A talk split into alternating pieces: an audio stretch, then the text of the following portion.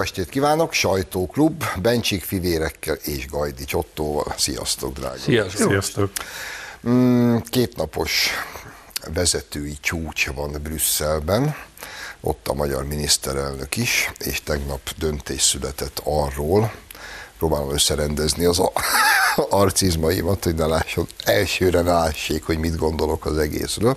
Szóval döntés született arról, hogy Ukrajna is és Moldávia is megkapja a tagjelölti státuszt. És ezt mindjárt történelmi pillanatnak nevezték, ami azt gondolom, hogy igaz, mert hogyha Ukrajna tagjelölti státuszt tud kapni az Európai Uniótól, ami egyébként zárójelbe jegyzem meg, és ez a legnagyobb fricska, hogy más szót ne használjak, szerencsétlen nyomorult ukránoknak ez a tagjelölti státusz, na ez a nesze semmi fog meg jól, ez aztán az ég egyadt a világon semmit se jelent. De tagjelölti státusza van a törököknek, azt hiszem 61 óta. 99-ből lett tagjelöltek. 61-ben adták be a kérvényt, igen, hogy szeretnének csatlakozni, 99-ben kapnak egy tagjelölti státuszt, és egész gyorsan haladnak. Na nagyjából... Körülbelül igen. De hogy tagjelölti státuszt adnak egy országnak, és aztán ezt Ursula von der Leyen még hosszan ki is fejtette, hogy ott micsoda haladás van. Egy országnak, ahol elnöki rendelettel betiltották az ellenzéki pártokat és az ellenzéki médiát, ahol embereket fához kötözve félholtra vernek, majd ott hagyják őket elpusztulni, na ők most tagjelöltek. Minket meg csöztetnek, hogy nem elég brilliáns a jogállam. Na hát akkor ezügybe fussunk egy kört, kedves András. Ugye tegyük hozzá, hogy amiről nem döntött az Európai Unió, hogy Bosznia-Hercegovina tagjelölti státuszát viszont nem támogatták. Igen. Tehát az Európai Uniónak egyrészt nem veszi észre Szerbiát, amelyik azért vegyük észre, hogy egy demokratikusan működő ország, immár hosszú ideje, stabil demokrácia, és elég jót tenne az Európai Uniónak, hogy Szerbia csatlakozhatna az Unióhoz. Ugyanígy a Balkán, a Nyugat-Balkán nyugalma érdekében hasznos volna, hogyha ezt a gesztust megtenni. Ez nem fontos, tehát esze ágában sincs a jól működő részeket integrálni az Uniónak, kizárólag a rozsdaövezetet és a katasztrófaövezetet óhajtja integrálni. Teljesen nyilvánvalóan ez egy amerikai érdeket kiszolgáló döntés volt, hiszen Moldávia és Ukrajna, Ukrajnának adományozott, ez a használt csomag, használt rágógumival egyenértékű gesztus, de egyetlen egy értelme van, hogy kevésbé szeressék az oroszokat, akik ugye ott a közelbe tesznek, vesznek éppen. Igen, én is ezt láttam a legfontosabbnak, amikor arról beszéltek, hogy ha már a NATO-ba nem tudták fölvenni Ukrajnát, ugye háborúzó országot nem lehet fölvenni, akkor legalább üzenjék meg Putyinnak, hogy Ukrajnával van Európa, csak azt felejtették el meghallani, hogy Putyin mondta, hogy őt ez egyáltalán nem érdekli, azt vesz fel az Unió, akit akar. Hajrá! Úgyhogy nagyon beismerő vallomás szagúnak tűnik az egész, mikor arról beszélnek, hogy hú, micsoda egység és erő, amit most sugároz az Unió, ez mutatja, hogy alapvető kérdésekben, igazi problémák megoldásában tehetetlen, ilyen sóhivatal, ahol az uborka görbületét még el tudták dönteni és szabályozni tudták, de semmi komoly kérdésben egyszer nem tudnak semmit csinálni. Én optimista vagyok. Meg kell nektek mondanom. Gratulálok. Optimista vagyok. Nekem az a benyomásom, és ez inkább csak benyomás, mert konkrétumokat nem tudnék hozzáfűzni, hogy a valóság nagybácsi megérkezett Brüsszelbe. És ez elég sok hatásként érte az ottani politikusokat, és elkezdtek számolni a valósággal. Az, hogy most Ukrajna kapott egy ilyen kiváló dolgozó kitüntetést, ez tökéletesen súlytalan. Ezt adják, és jó gyerekek. De látnivaló, hogy a gáz ügyekben, az egész energiacsomagban, amiről még alig beszélünk, az alapnyersanyagok problematikája. Majd nem fognak tudni gyártani egy csomó mindent, mert hiányzik az a mikroelem, ami ami nélkül viszont nem rakható össze az Audi, vagy a telefon, vagy a nem tudom micsoda. Az a benyomásom nekem, hogy elkezdtek Brüsszelben a valósággal szembesülni, és elkezdtek talán azzal is szembesülni, hogy Magyarország, a magyar kormány ezt már egy ideje mondja. Gyerekek, nem akarunk mi konfrontálódni senkivel, de ez így nem fog jól menni.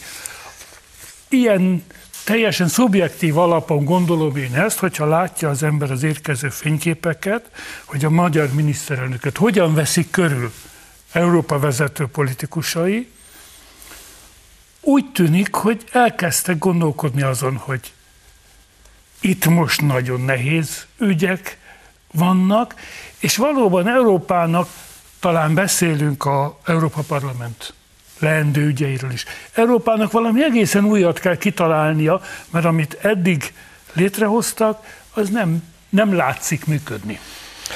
Igen, csak egy pillanatra visszatérve, ha már szóba hoztad itt az energiaforrásokat, meg a ritka földfémeket, nevezzük így. Bogár Laci jegyezte meg minap igen találóan, hogy a földtörténet egy bizonyos periódusában a föld mélyéből feltört a komplet Mengyelejev-féle periódusos rendszer, és az mind Szibériában rakódott le.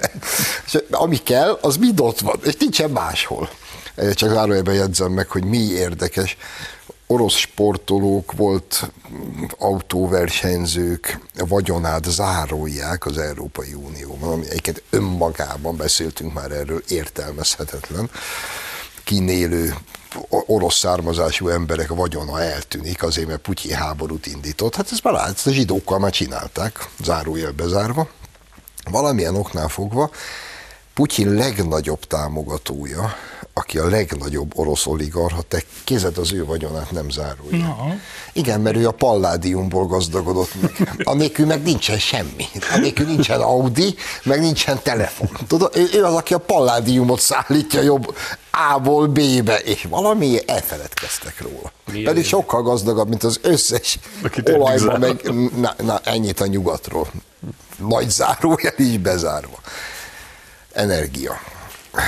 A csütörtöki paláverben ugye mindig ilyen 3 hírt be kell dobni Csalinak. Oda tettem be, hogy Robert Habeck, az alkancellárja Németországnak, ő kommentálta azt a hírt, meg azt a tényt, hogy a németek bevezették a gázellátási veszélyhelyzet turbó fokozatát, mert hogy, és a Robert Habeck elmondta, hogy hát Putyin fegyverként használja az energiát, lecsökkentette a németeknek jutó gázmennyiséget, és most ugye nyár van, és ez hajlamosít a német társadalmat elkényelmesedni, de lesz még itt tél, és meg fogunk fagyni, úgyhogy tessék spórolni, mert vészhelyzet van. És azt csak azért hozom ide, mert ugyanez a Robert Habeck, amikor majd jövő héten a fényességes Brüsszel benyújtja a 7. szankciós csomagot, és abban benne lesz az orosz gáz. Hű, de kíváncsi vagyok, hogy akkor a Robert Habeck mit fog mondani. Aki most hisztizik, hogy a szemét Putyin nem ad nekik elég gázt. Jövő héten meg azt fogja mondani, hogy a szemét Putyintól nem veszünk gázt, nem?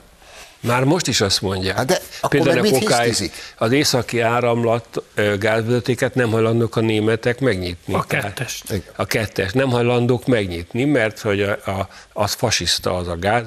Ahogy a Apáti Bence fogalmazott, gyermekek vére tapad hozzához a gázhoz.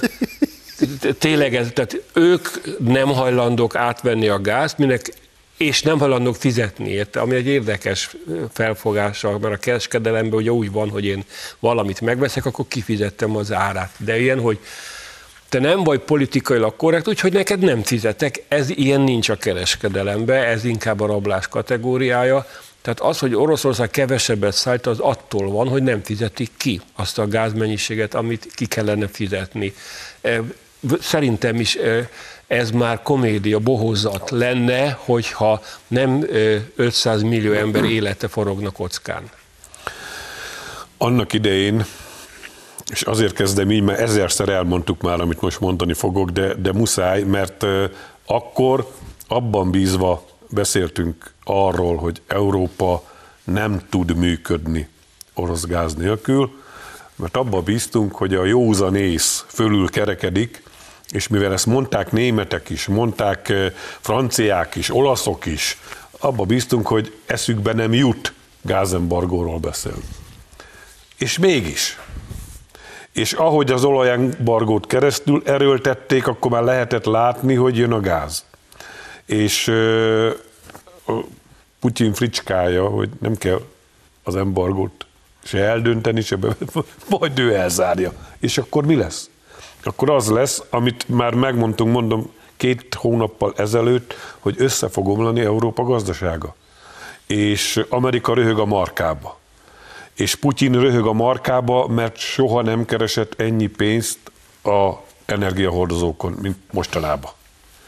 És nem éri föl észre ez a nagyon okos európai elit, hogy ezt azonnal abba kellene hagyni, és hogyha ők bele akarnak beszélni az orosz-ukrán, vagy még inkább az orosz-amerikai konfliktusba, akkor más eszközt kellene keresni, és nem az embargóval szórakozni. Akkor az ember ultizik, ami egy nagyon klassz játék, szeretjük, játék van, így van. Akkor fölméri, hogy milyen lapok vannak a kezében. Az ultit azt nem úgy játsszák, hogy én nekem igazam van, te hülye vagy, tehát nekem kell nyerni, hanem azt úgy játsszák, hogy neked is vannak lapjaid, nekem is vannak lapjaim, és megpróbálom kihozni a maximumot abból, ami van, de csak abból. Én lebeszélném az unió vezetőit, hogy betlit akarjanak játszani ebben a partiban, pedig nagyon úgy tűnik a dolog, hogy mintha nem gondolták volna végig. Amit mondasz, Ottó, Oroszország több bevételhez jut jelenleg energiaexportból, mint az embargók előtt. Akkor itt nem jó lapok voltak kézben, vagy legalábbis nem jó lapokat játszottak ki. Ellenkező hatás sikerült elérni. Én megértem, ha az Unió azt mondja, hogy én szeretném a békét, úgy akarnám elérni, hogy Oroszországra nyomást helyezek. Oké, ez lehet egy cél. Na de akkor nézzem meg, mi van a kezembe. Nézzem meg, hogyha kijátszom a tökázt, akkor abból milyen következő lépés elviszi a piros 8-assal. Hát, ember, ez szabályok vannak. Visszatérek ahhoz, amit kezdtem, én szeretnék optimista lenni. Talán 4-kor finomodik. Jó, hogy rájönnek, hogy milyen lapok vannak az ő kezükben, meg a másik kéban. Nagyon tetszik az út is hasonlatod, és úgy tűnik most nekem is, hogy minthogyha te Bretlit emlegettél, nekem úgy tűnik, hogy Brüsszel irgalmatlan nagy hangon bemondta a piros ultit, de nincs nála a piros 7-es. És úgy rohadt nehéz lesz megcsinálni, igen. No, akkor ha már úgy is mondtad, hogy hát ha lesz róla szó, szerintem itt a helye ennek a témánknak, amúgy imádom, feloszlatná az Európai Parlamentet a Fidesz és a KDNP. Az egyik legérdekesebb javaslat, hogy az Európai Parlamentet a jelenlegi formájában fel kell számolni. Kövér Lászlóik szerint ugyanis az EP zsákutcába vezette az európai demokráciát. Közvetlenül megválasztott EP képviselők helyett nemzeti parlamenteknek kellene delegálniuk képviselőket, vétójogot adnának minden nemzeti parlamentnek az uniós jogalkotásban, illetve jogot adnának nekik és a nemzeti kormányoknak is, hogy új EU-s jogszabályok bevezetését kezdeményezhessék. Ezt tette le a Fidesz-KDNP. Én minden bötűjével egyetértek, de hát fussunk azért egy kört. Ugye volt az a régi vissza, jó reggelt hazudta Kovács László, hogy most a 444-től származik ez a hír, a 444 hazudott egy gigantikusat, ugyanis szó nincs arról, hogy a Fidesz feloszlatná az Európai Parlamentet. Mert egyébként vicces is lenne, igen. Mert hogyan? Szó nincs erről, hanem arról van szó, hogy azt mondja a Fidesz, a KDNP több képviselője által megfogalmazott javaslatra, amelyet Kövér László maga is jegyez, a házelnök is, hogy azt kérik a magyar kormánytól, amikor kint tárgyal Brüsszelben, hogy forszírozzák azt, hogy a nemzeti parlamentek delegáljanak képviselőt. Ennek van egy nagyon értelmes alapja, ugyanis olyan, hogy európai nép, olyan nincsen. Tehát vannak magyarok, lengyelek, románok, németek, franciák és így tovább, akik maguknak választanak parlamentet. Olyan, hogy európai nép, hogy én szavazzak egy virtuális európai párt, értelmezhetetlen, fogalmilag értelmezhetetlen, illegitim. Tehát az, hogy ez a javaslat csak helyre teszi a dolgot, azt mondja, hogy van ki kell nyilván dolgozni ennek a jogi módozatait, hogy van egy parlamenti választás mondjuk Magyarországon, a nép döntött, hogy ki hány mandátumot szerez, melyik politikai erő, és ennek arányában delegálhassanak képviselőket az Európai Parlament. Nem nagyon nagy az eltérés, hiszen az EP választáson Magyarországon nyilvánvalóan a pillanatnyi politikai erőviszonyok arányába választanak delegátusokat, tehát csak éppen tisztább lenne.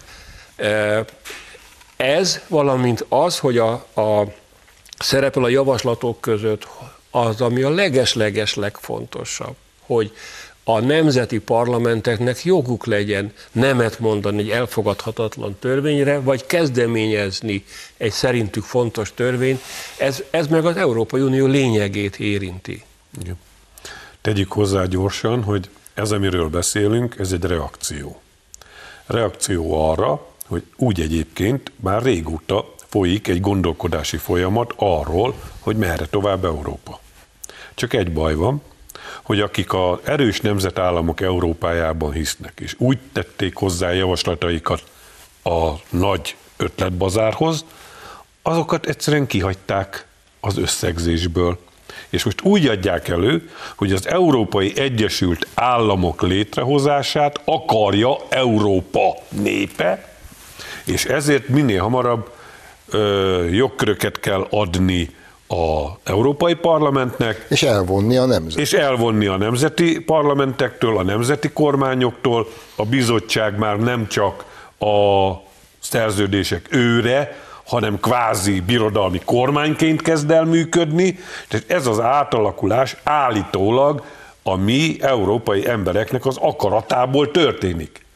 Hát egy nagy túróst. Senki nem akar ilyet például. Hát, egyébként volt alkalmam beszélni olyan szervezetek vezetőivel, akik részt vettek ebben a konzultációban. Csak éppen, amikor megnézték, hogy mi lett az eredménye, akkor az ő javaslataiból egy darab nem szerepelt a végső szövegben, ami alapján most Európát szét akarják barmolni. És ezért nagyon fontos a Fidesz javaslata, hogy legyen ott alternatívaként, és lehessen arról is gondolkodni és vitatkozni, hogy hogyan tovább erős európai nemzetállamok szövetségén alapuló Európa. Mert mi abba léptünk be. Nem véletlenül karattyol Dobrev Klára, hogy a Huxitot készíti elő Orbán. Nem drága. Csak egész egyszerűen, amiben beléptünk, azt most akarjátok tönkretenni, és lebontani a fejünk fölül. Nem hagyjuk, ez a lényeg. Tulajdonképpen persze, hogy nem feloszlatás, ez egy csúsztatás. Arról van szó, a Fidesz azt kezdeményezi, hogy fogalmazzuk újra az intézményrendszert. Ezt így lehet nagyjából elmondani. Természetesen mindenki kitölti a mandátumát, hosszas tárgyalások eredményeként létrejön egy új szerződés, az alapján egy új intézményrendszer. Ez a formális része. A tartalmi része pedig látnivaló, hogy az Európai Parlament az egy ilyen helyét nem találó, okoskodó testületté vált, amelyik időnként határozatokat fogalmaz meg, amik semmire nem jó, senkit nem kötelez. Ez a legjobb példa. Szülhetnek, ilyen határozatokat hoz. Kekeckedő társasággá vált ez az Európai Parlament. Az egész konstrukció, amiben ugye az Európai Parlament, a bizottság és a tanács a három fő pólus, van még számos más, de ez a három fő pólus, ezeknek az összehangolt működése nem igazán jól működik. Hát ez a valóság, barátaim, amit a Fidesz kezdeményez az, hogy szembesüljünk azzal, hogy amit létrehoztunk, nem jól működik, félrecsúszott, konstruáljuk újra. Ez az első rész végszava. Rövid szünet után folytatjuk.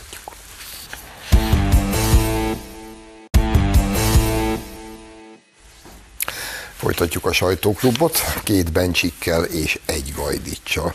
És maradjunk még egy kör erejéig itt az első rész végének a témájánál, nevezetesen, hogy feloszlatná a Fidesz-KDNP az Európai Parlamentet.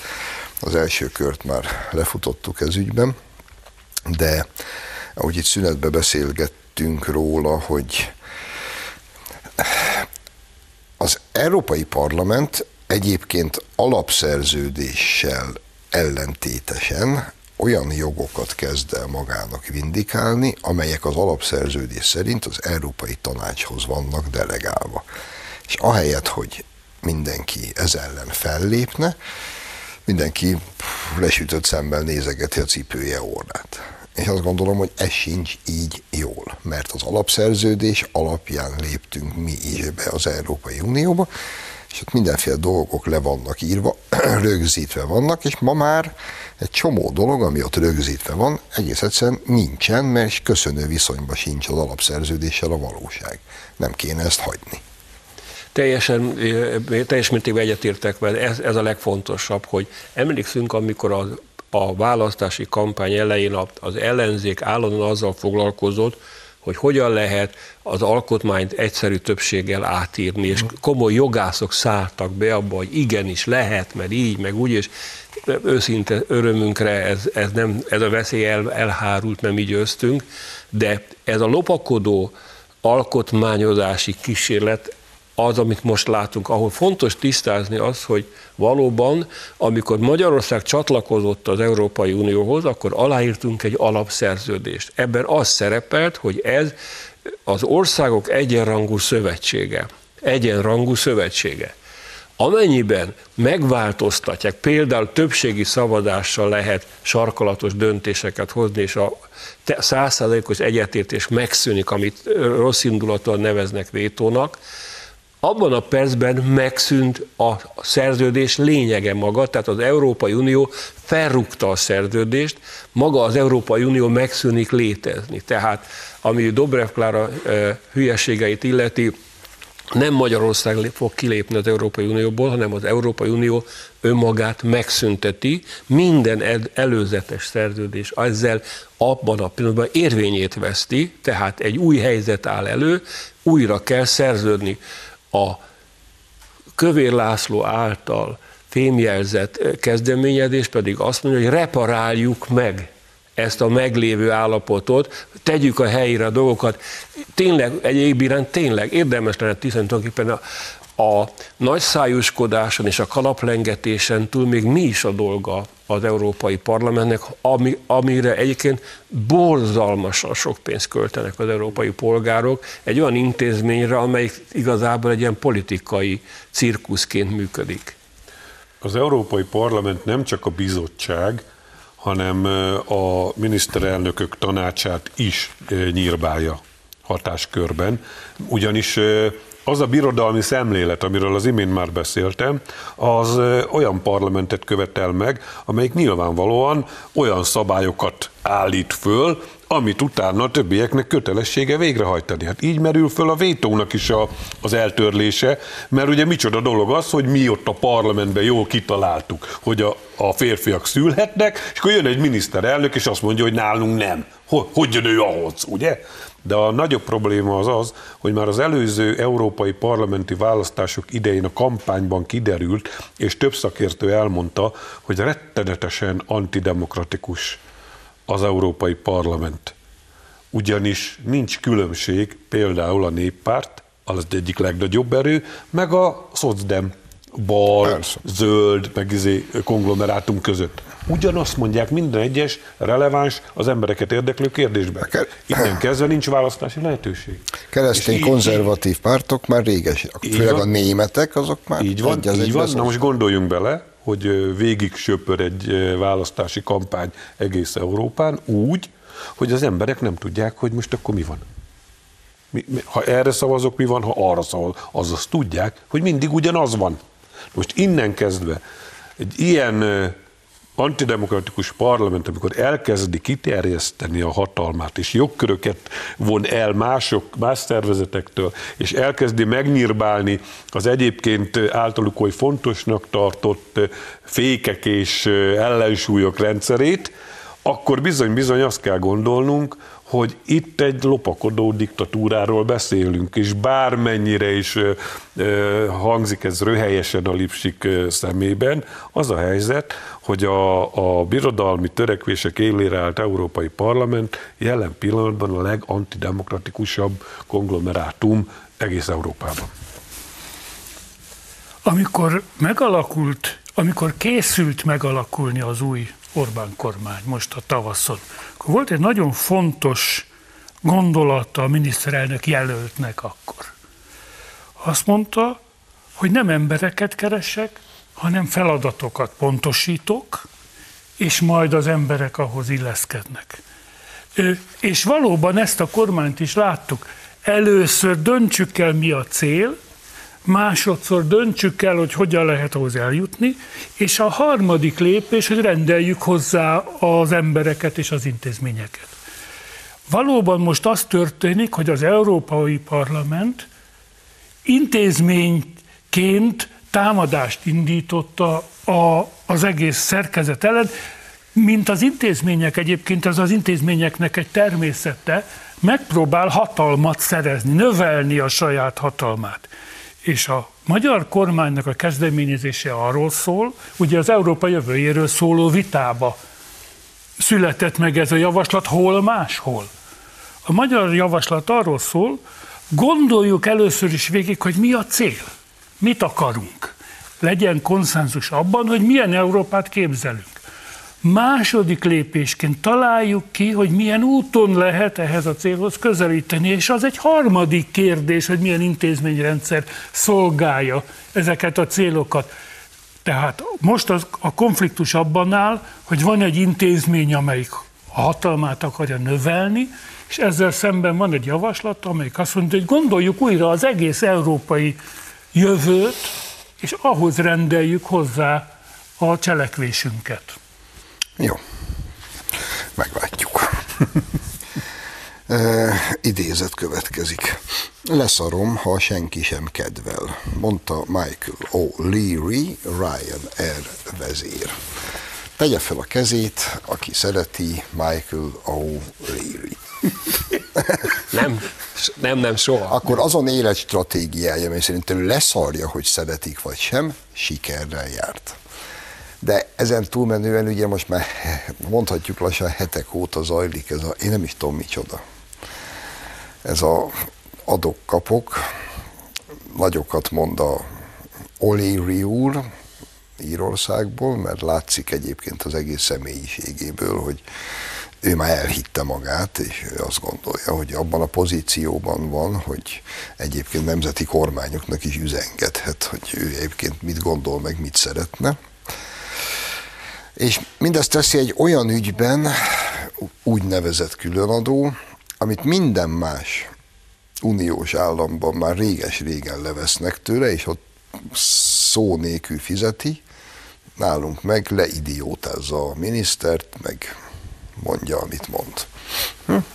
Miért is van ez így?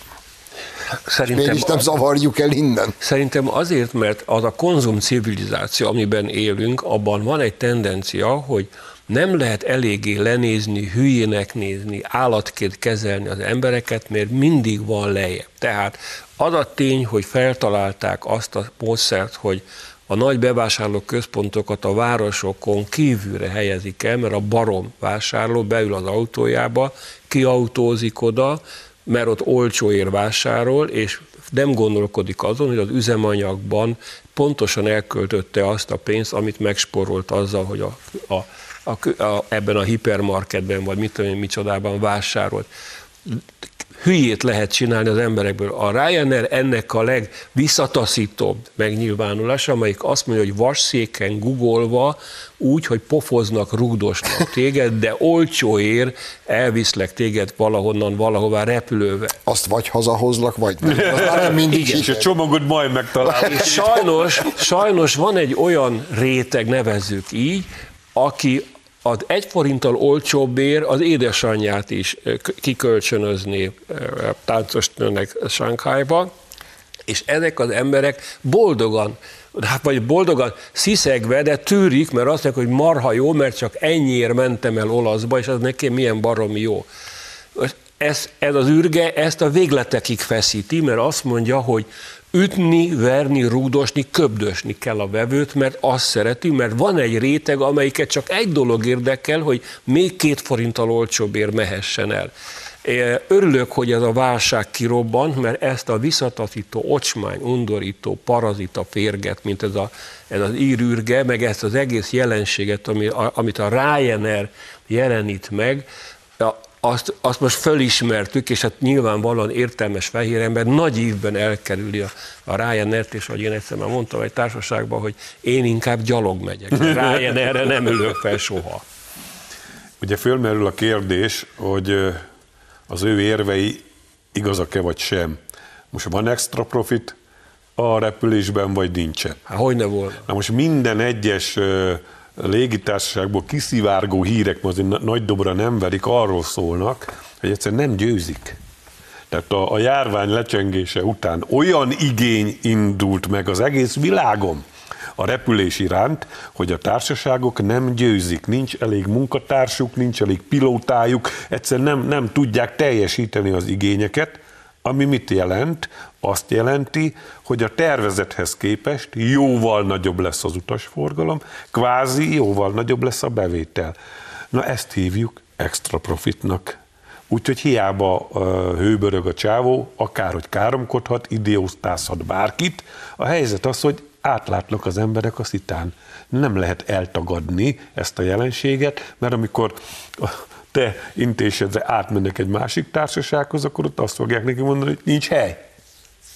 És majd 2 hét múlva legyen szíves érdeklődni. Meg ilyen szituációk előfordulnak ma már. Tehát én azt gondolom, hogy a csávó visszavehetne az arcából, leülhetne tárgyalni például, ütemezésről, nagyságról, mértékről szerintem lehet tárgyalni a kormánnyal. Ez a stílus nem hiszem, hogy bármiféle eredményre vezet. Ha ez az ember szóba jön, akkor azt elsőként azt rögzítsük, hogy ez egy hülye. Kikérjük maguknak, hogy ilyen nemzetközi bohócok járassák a szájukat. A második gondolat viszont az lehet, hogy vigyázat, a multik lassan túlnőnek rajtunk. Van itt egy ember, aki megengedi magának ezt az arcátlanságot. Mert azt gondolja, hogy ő a nemzeti kormányoknál, az országoknál nagyobb hatalom. Veszélyes dolog ez. Most teljesen független attól, hogy valaki jobboldali vagy baloldali. A magyar választott kormánytisztviselőkről beszél ez az ember. Hát a magyar állampolgárokat sérti. Hogy engedi ezt meg magának, hogy ilyen szavakat használjon? Úgy engedheti meg magának, hogy lassan túlnőnek rajtunk a multinacionális vállalatok, és nem kell itt háttérhatalmat sem keresni. Ez az ember saját jogon pofátlankodik, és azt mondja, hogy leszarom a világot, én döntöm el. Nagyon komoly munkát kell a világ politikusainak, nem csak a magyarnak, a világ politikusainak abba belefektetni, hogy erre fölkészüljenek, és az órára koppintsanak. Állj meg, barátom, minket bízott meg a lakosságunk azzal, hogy a fontos döntéseket meghozzuk, és hogyha nem parírozol, akkor elmehet.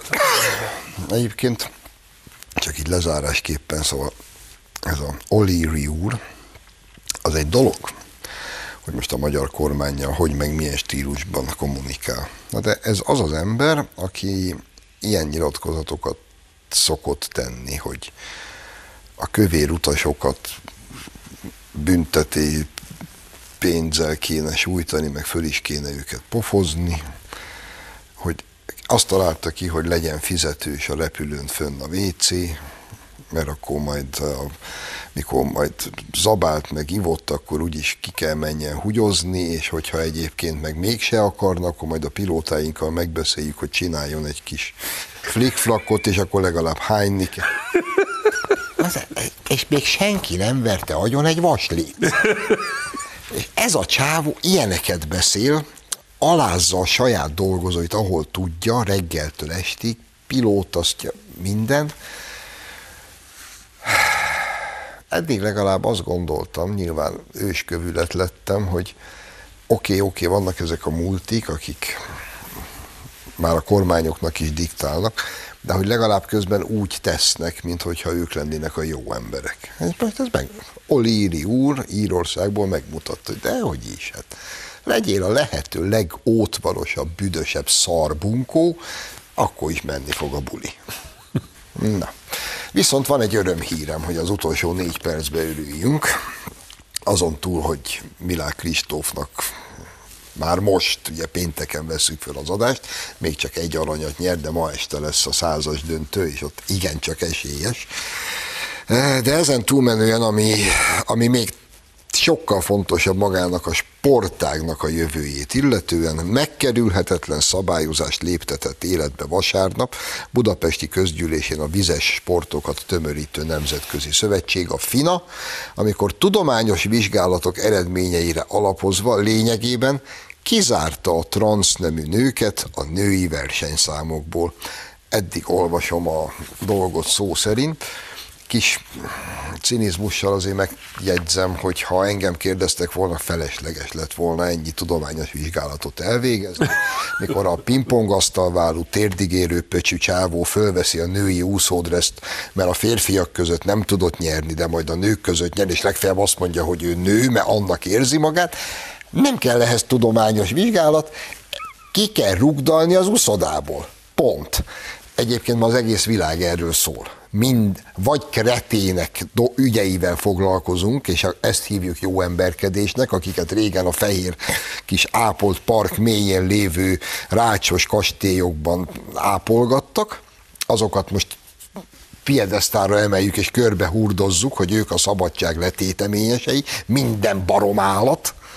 Vagy meg ez az amerikai csávó, mindig ez jut eszembe, aki pingpongasztal hátával, a térdigérő f***ával női dresszbe halálra verte az egész amerikai női mezőnyt. És ültek az amcsi úszócsajok, és mondták, hogy de hát ez miért? Ez miért közöttük? Na most hál' Istennek a FINA meghozta ezt a döntést, hát ha ez több sportágra is hatással lesz. Na, akkor fussunk egy gyors kört az ügybe. De tényleg olyan világban élünk, hogy az ember azt mondja, hogy röhögni kéne saját magunkon, hogy ilyen dolgokkal kell foglalkozni. Amikor felolvastam hírt közben, ez megérhetjük, hogy a fizikát is átírják, mert ugye a fizikában van az anód és a katód, a negatív és a pozitív pólus, az elektron az egyiktől a másikhoz vándorol, és bármikor előállhat valaki, aki azt mondja, nem, ez így nem jó, mert hadd dönts el az anód és a katód, hogy most pozitív vagy negatív. Tehát az univerzumot is átírnák. Ez egy óriási hír, hogy végre valahára az, ami evidencia, amit mindenki tud, és ami teljesen nyilvánvaló, és aminek semmi köze annak ahhoz, hogy valaki minek érzi magát egyéb iránt. Ezt most a helyre tették. Én egyébként tanulva a korszellemből, azt felvetném azért nagyon finoman, óvatos, hogy mégis tegyünk egy gesztust a gender hívők felé, hogy amennyiben egy nő férfinak érti magát, az hadd induljon el a férfiak mezőnyében. Miért nem? Mert valamilyen oknál fogva ez eddig... De valószínűleg nem jutott. Senki nem akart bemenni boxolni nőként. Muhammad Alival egy szőke csaj. Rettenetesen szégyellem magam, hogy megrekedtünk a bináris gondolkodásnak ezen a mély és alacsony szintjén, de valahogy mégis úgy érzem, hogy a valósághoz, meg a világhoz, a világ rendjéhez mégiscsak mi állunk közelebb, és fölhívnám a figyelmet arra az optimizmus jegyében, amiről a Gábor itt már többször tanúbizonyságot tett, hogy 70%-os volt a többség a szavazásnál. Úgyhogy tényleg ne féljen a FIFA se. mondja ki bátran, hogy a fiúk a fiú csapatba, a lányok a lány csapatba. Jó, az, hogy ki minek érzi magát, ezt még az öltözőből is zárjuk ki, nem hogy a pályáról. 30 másodpercen. Ez egy kulcs gondolat, amit mondtál, Ottó. Ne féljetek János Pál pápának, ez a híres gondolata, vezérmondata. Ne féljetek kimondani, amit gondoltok, ebben most a FINA talán nem véletlen Budapesten egy fontos lépést tett. És akkor zárszóként engedjétek meg nekem, hogy létezik egy olyan betegség, hogy valaki úgy érzi, mert pszichésen beteg, hogy valamelyik végtagja az nem tartozik hozzá, és le akarja vágatni. Ez egy létező betegség. Na most azt az orvost, aki ezt a műtétet elvégezni, azt azonnal megfosztják a diplomáját, és kizárják az orvosi kamarából, mert egy egészséges lábat nem vágunk le.